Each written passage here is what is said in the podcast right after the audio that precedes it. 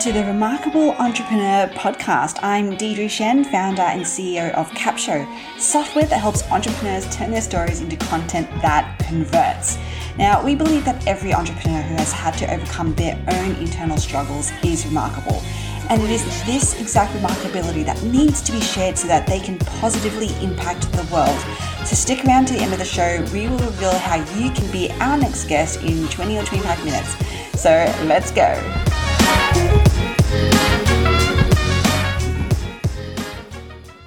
Hi, everyone. Welcome back to the Remarkable Entrepreneur podcast. I am so, so excited to be talking to my next guest, Dr. Axel Meierhoefer from Ideal Wealth Grower. Welcome to the podcast, Axel. Yeah. Hi, Deirdre. Nice to be here.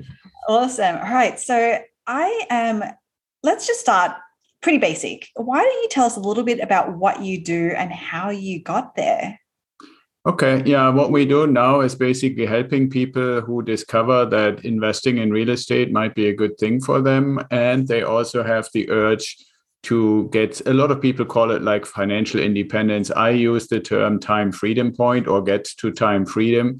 And I define that as some point in the future on the calendar where you would say, I don't really need to exchange time for money anymore because I have enough passive income from my investments coming in. So I have the freedom to use my time every which way I want, which can include the job that you're doing or part of it or part time of it or stuff. But having that freedom, getting to that point, that's really what I'm uh, trying to help people with. And in our mentoring programs, I have found it's really a matter of everybody is a little different, has a little bit of a different starting point, has a little bit of a different uh, history, how they got to where they are to get on that, what we call ideal investor journey. And then from there, we basically work together to help them. And I have, for anything that we do, or that I recommend, suggest, or connect people to, it's most 99% that I have done it myself before, sometime in the last 20 years. Mm, I mean, that's the dream, right? The dream is to have choice choice in terms of what we do with our time, with our money, um, be able to go wherever we want. Right. Uh, that is that is definitely the dream. So tell us a little bit about how you got started, um, and maybe why don't we go all the way back? How long have you been in entrepreneurship, and what was your first foray into entrepreneurship?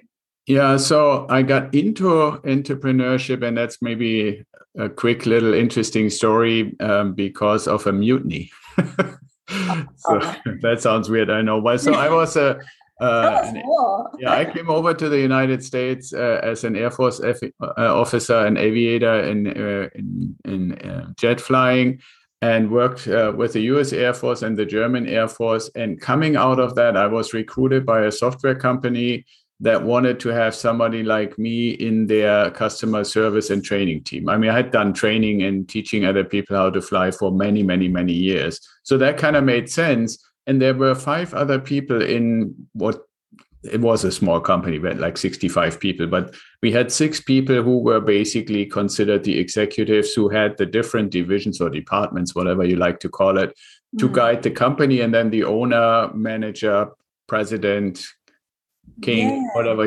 you know so because that's a that's quite a shift like going from flying i mean that sounds you know we all know top gun and like you know and you know all of that and we see and then you've gone into basically a desk job. Right exactly and and the funny part about that is actually that the common decision that is made or has to be made when you're actually getting to end of your flying uh, career is mainly because your body can't take the stress of the military flying anymore. And the choice is always described by aviators as flying a plane or flying a desk. And I said, no, I don't want to fly a desk. I retire from the Air Force, right? And here I am right kind of like next month, as you said, kind of flying a desk. But there was a connection there because that software company actually made software to support complex scheduling. So flight, uh, anything with flight, especially training, is very complex because anything that involves weather is very complex. Yeah. But they also made software, for example, for ambulance services, where you had to have a certain kind of crew on the ambulance to make sure that whatever happens, an accident or stuff, the right qualified people would be there. So there was a connection in that sense. But the mutiny stuff was basically. I got there, and then after about two years, two and a half years, it became obvious that the company was very, very narrow in these two areas, and they were only being able to do this and pay everybody based on government grants. Mm. And so the six people, myself included, looked at this and said, Hey, Mr. King, president, owner of the company, we believe we need to do something to expand it and be able to stand our on our own feet if this government funding would ever go away, which it would ultimately. Mm. And he mm. said, Yeah, okay, I think that is a good idea. We should think about it. Why don't you guys take a day or two and come up with a plan on how to actually change things so that we can get to a better, brighter future? And we said, Well, you you don't want to come? And he said, No, no, no, you do your thing and then come back and make a presentation. And I bring all the investors in and then we can look at that. Right. So we went, we literally came up with like obviously what we called an awesome plan. and um, at the afternoon of the second day, we did the presentation, and he had actually brought in online, even though that was many years ago, pretty fancy, uh, not video but audio. Uh, mm-hmm. online and then he was there and we did the presentation and so we he said oh thank you so much and good and we will take this under consideration and get back to you and so we were all really excited and what turns out to be like the next morning so that was only less than 24 hours later he sent out an email to us as the as the executives in the company and said um, the investor team and myself took your presentation and the content into consideration and came to the conclusion that we're going to continue as before. Wow. And it was basically right like we worked two days on this. We were very convinced and motivated that this would at least to some extent have to be implemented to have a safe future for the company. And it basically I know, I mean, we, we're doing this as a podcast, but if I could, basically, I would say they showed us the finger, you know. so, so, in a way, we basically, and that's why I call it a mutiny because we were pretty clear.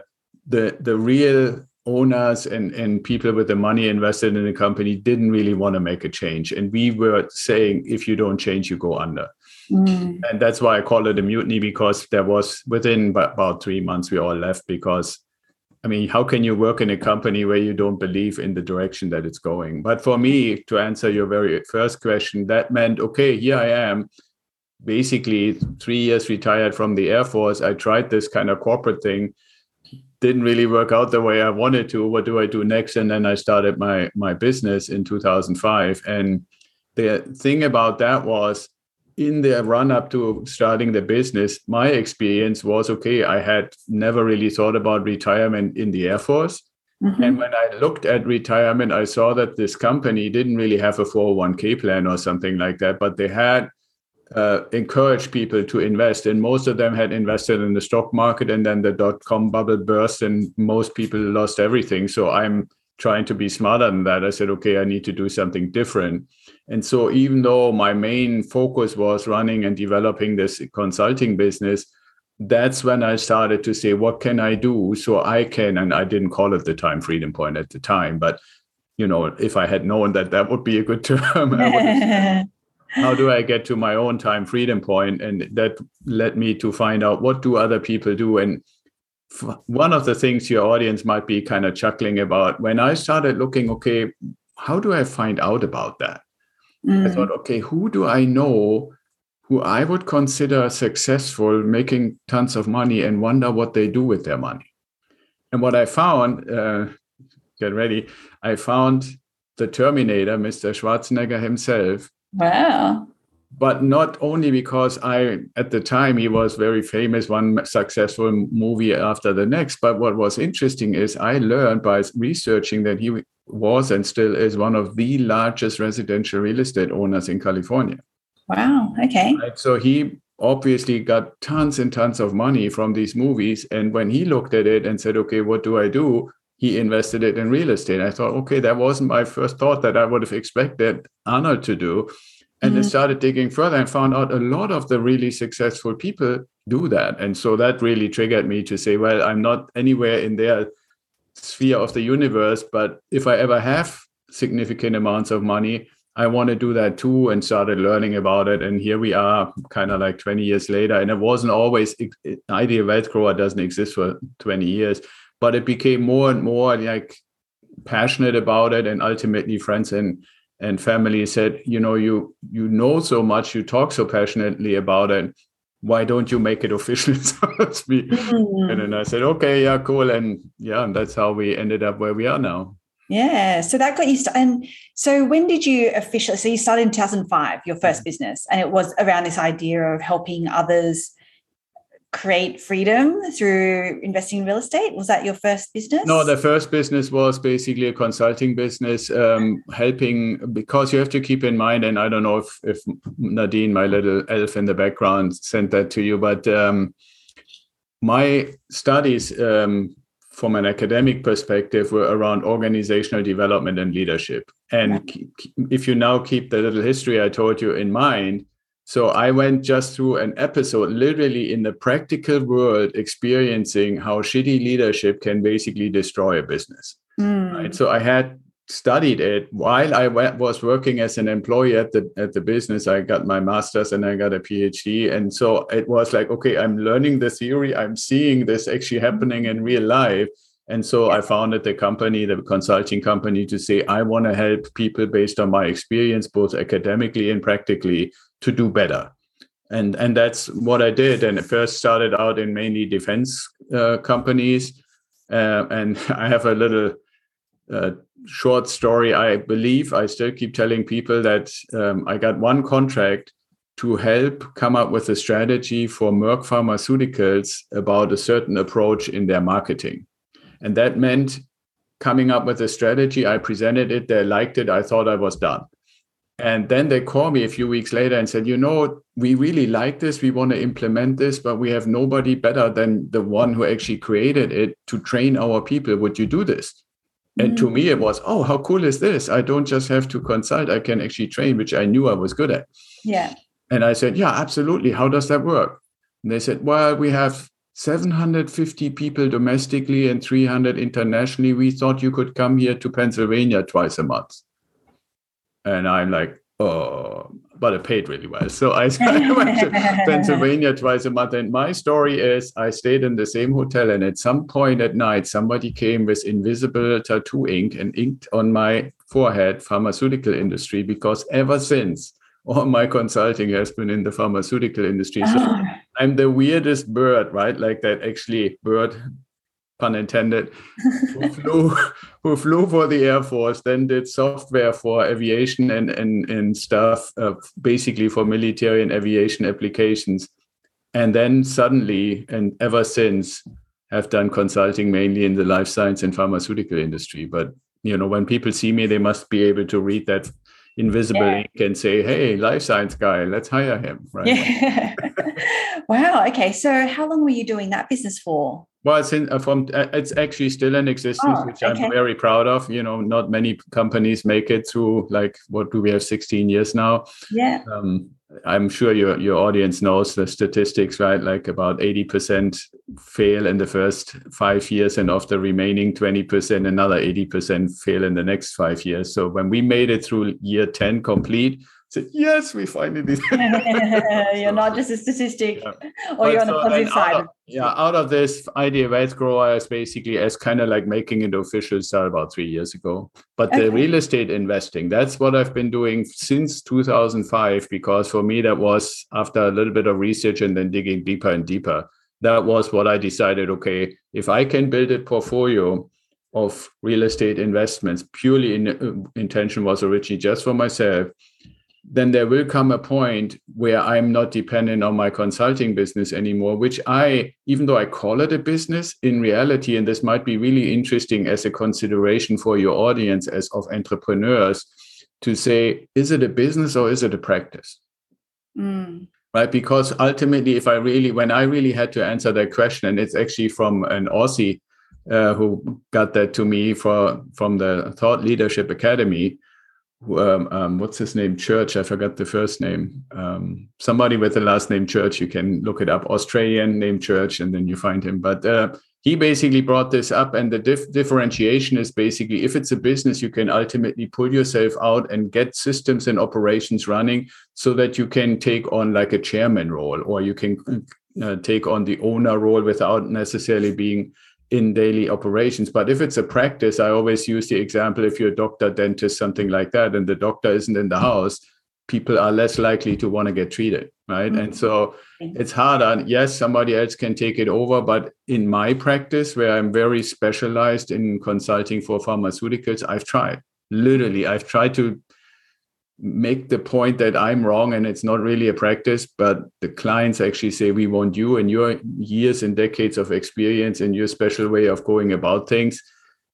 You telling us you have somebody who supposedly is just as good as you, but as long as you're around, we want you. And so I I ultimately decided this thing is probably not sellable. The exit strategy thing is not really that easy as it might be for a widget or gadget or something that you build as a sure. company and so that meant for me then how do i kind of live without the business and that's where the real estate came from so it's the one is basically serving the other the ideal wealth grower is just the expansion to say you know what deidre if if you like to learn a little bit how you could get to your time freedom point or anybody out there then I'm happy to do that while I'm winding down the consulting more and more. Mm. So I do want to talk about, I mean, obviously you've had a couple decades now in entrepreneurship and you know, it's it's really fascinating because when I talk to men, um, it's very much like, oh yeah, check out, you know, the success that I've had, and it's you know, but and as, as opposed to sometimes talking to some women who are like, oh, like it's been a struggle, and it's been, and I'm sure that it's not just a male female thing, as in in terms of struggles and you know all of the internal mindset issues and things that we have to go through to grow a business would happen for men as well. So i'd, I'd love for you to talk us talk to us about and share some of those maybe internal mindset struggles that you've had to deal with as you've been growing your business especially maybe even from the very beginning or anything that you might be struggling with even right now yeah, absolutely. I, I would say there are two areas that I would point to, and I agree with you. It's not really, I don't think, a gender thing. Mm. It has to do, mindset is a really important term. And for Ideal Wealth Grower, I actually wrote a mindset manual that people can download for free if they go idealwealthgrower.com forward slash free and then just download it. And, and I did that because I found out both for myself, but also for a lot of people I'm working with, that there is a, a continuum or a spectrum, if you want to call it, between people who are basically seeing their se- themselves from a mindset perspective as victims and then the other end of the spectrum is creator and pretty much anything in between. So that's one thing. So i think mindset is very important. But for the two things i was pointing towards the one really important one, and I don't think I've ever really fully overcome it, is imposter syndrome. Mm. And I mean, you pointed it out yourself, right? I mean, you said it out loud, and I said it millions of times in my self talk is okay, I'm this Air Force guy. I was really good as an aviator. I was really good at teaching other people how to fly. Who the heck am I to tell a pharmaceutical company how to make, better make their drug product or, or their pills or um, what they're doing wrong in their development process and stuff like that.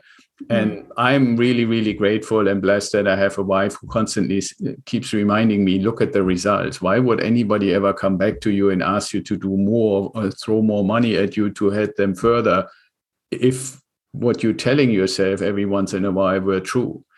It's one thing you know from a purely logical as a german person you can probably relate in a way. For me germans are known to be very logical and matter of fact and stuff. So the purely logical left brain side i get that. Mm. but the emotional right brain side which exists and is there that's kind of in a little bit in a comparison like the angel and the devil on the shoulder right? Constantly reminding me who are you? Right? So that imposter syndrome it was really bad in the beginning. I guess people could probably relate to that, and it has gotten a little less. The the really stark thing for me is I'm extremely surprised when I'm you know reflecting how different it is for Ideal Wealth Grower in the real estate place versus my consulting business because in the real estate i really lived through every step from the first house multiple houses different ways short term long term i really feel like i'm a thought leader i'm you know i don't want to brag but i believe i'm an expert in that niche that i'm occupying mm. and still after 20 years of doing this pharmaceutical stuff i'm still you know sometimes on the right brain thinking, are they ever going to find me out or am I going to close down before they do? Right. So that imposter syndrome um, is, is, I think, a really, and it can be de- debilitating, you know, in a, in a sense. The other one, and that may be also relatable for people, and, and this is something that has always bugged me. And maybe it's because I came as the first life, as I call it, to the Air Force. There was never a need to sell anything. Mm, right. So for me, I I have often over and over said and more felt. I think you're going a little bit after the emotional component. I felt horrible because I told myself, and still in on the consulting side, sometimes tell myself, if I don't have enough clients, I have to go out there and beg people to give me work. Mm. And I hate to be a beggar right? And that's another part that is so beautiful about the the ideal wealth grower, the real estate side, is people seeking me out and say, "Can you please help me?" Yeah. Which is so nice to say, "I love to help you," and and you know, I'm trying to make room and time for you to help you, rather than, "Hey, is there anybody out there who would like something that I can offer?" Right? And so those two things, and being okay with it, and being able to say, "Yes, they are there," Mm. But I can either prove those issues wrong or I can basically find a balance between, yes, the right brain keeps bringing this up, but the left brain is also saying, don't forget to look at the history, at the su- successes and the things that actually have happened that should be proof that it's nowhere nearly as what you might actually believe it could be. Yeah, totally. Well, thank you for sharing that. Um, because you know, I can tell you that I think we all struggle through those things, right? We all struggle through imposter syndrome. We all struggle through, um, you know, a lot of us have come from, you know, corporate backgrounds or things where we didn't have to sell. And sometimes I look at, you know, those natural salespeople and I'm envious of them because it's just, it's just so easy for them. And almost to the point where they have no shame. And I'm like, oh, I wish that I could be like that. But I think we all have to be on our own journey um, around that. So thank you for sharing yours. Now, I do want to quickly ask you, what's next for you? What um, what are you looking to look to invest in for growth from a marketing perspective to grow um, your your new coaching and consulting business? Well, the thing about it is, for one, I I've always really felt this strong conviction, this strong drive to be of service. I mean, we're talking about we want to help people, but be of service, I believe, has a little bit of a different connotation in the sense of when I first started, partially because of the amount of money that was available, it meant find a reasonably priced property, oftentimes an existing property um, that you can buy and then have property management rent out and it makes more money than the cost so you have cash flow and get as many of those as possible. That was the simple approach.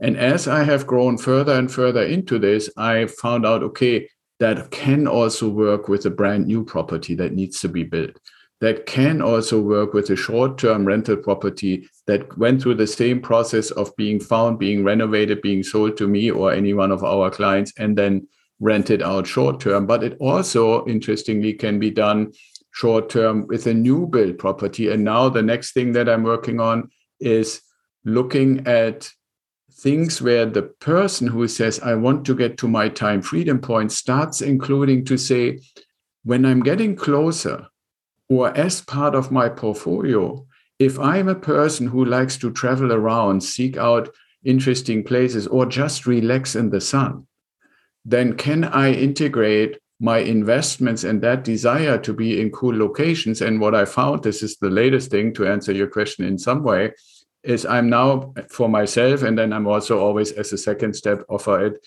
to my mentoring clients, is to invest in eco-friendly tiny houses in the Caribbean. Everything turnkey, fully managed, but I can go there twice a year for two weeks and just hang out. Right. And so I'm trying to stay within the frame where I would say I really know the ins and outs. Mm-hmm. But I want to also really occupy this frame with all the kinds of different things. And I'm discovering more and more things. So that's one thing, the international component that has been added, and I'm still developing. And then the other part of uh, kind of the same coin of the international coin is I learned in basically last year, started already in 2020, but more last year, that there are places that I wasn't that much aware of, like certain parts in Canada that had just seen absolutely astronomical price inflation. Mm. Which means there are people who have bought a house for $300,000 somewhere in the Toronto area, for example, and in just three years, this thing is almost worth a million now. Now, the point is, if you want to stay in that area, it doesn't make any difference to say, I sell this $1 million house just to buy the next $1 million house. You have no benefit. But how can you access that equity that has grown on the, on the house like fruit on the tree? How can you use that, stay in the place that you like and that, that you're in, and use that money to invest in exactly in the same way in the different options that I just rattled down um, that people in the US do. So they one international component, find nice places that you would like to go to, fully turnkey manage residential properties and add those to your portfolio as long as they provide cash flow or passive income. And then the other op- uh, offering that we're adding now and developing is how can we help people who are not citizens or residents in the United States but still benefit from well performing investments here because um, it is not really a secret that a lot of the rules and stuff like that really benefit real estate investors in the US. It's just a fact. And I, yeah. I could argue around it, but it that's just the way it is. So if somebody sits in Toronto and I can say, well, let me help you to take your equity and activate it and make it passive income while you're still in your nice house and you know it's worth all of that money, but that money that is not just sitting there idle, we make it activate, we use it to actually make more money for you. And so we have somebody from the UK, from Germany, and a couple of Canadians right now. Maybe I can get some Aussies at some point. You know, yeah, so, maybe.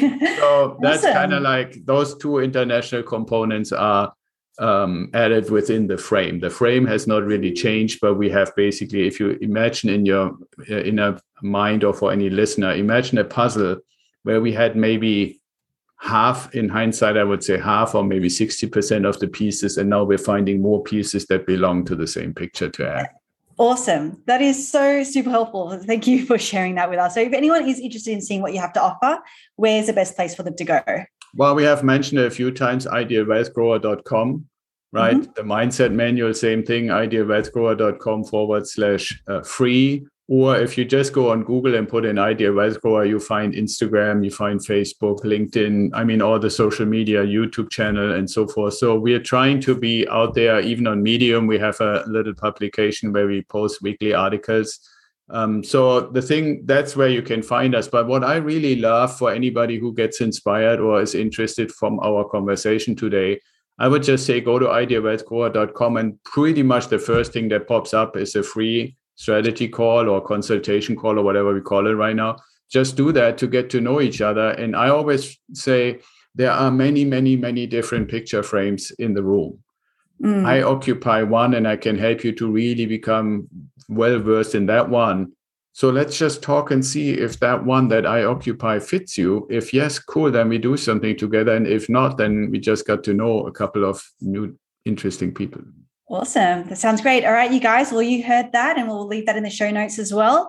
Uh, if you love this episode, please leave a review, um, a rating, and subscribe to this podcast. Share with all your friends. Thank you so much, Axel, for joining us. And for all of our listeners, we'll see you on the next one. Bye.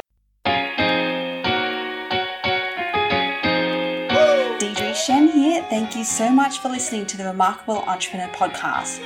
Now, if you are a successful online entrepreneur who would like to be on this program, then please visit go.theremarkableentrepreneur.podcast.com slash podcast dash guest. If you got something out of this interview, would you please share this episode on social media? Just do a quick screenshot with your phone and text it to a friend or post it on the socials and tag me. I'm at Deirdre Tshien. And if you know someone that would be a great guest, tag them on social media as well and let them know about the show. I love seeing your posts and guest suggestions. Now, we are regularly putting out new episodes and content. To make sure that you don't miss any episodes, go ahead and subscribe. Your thumbs up, ratings, reviews go a long, long way to help promote the show, and it means a lot to me and my team.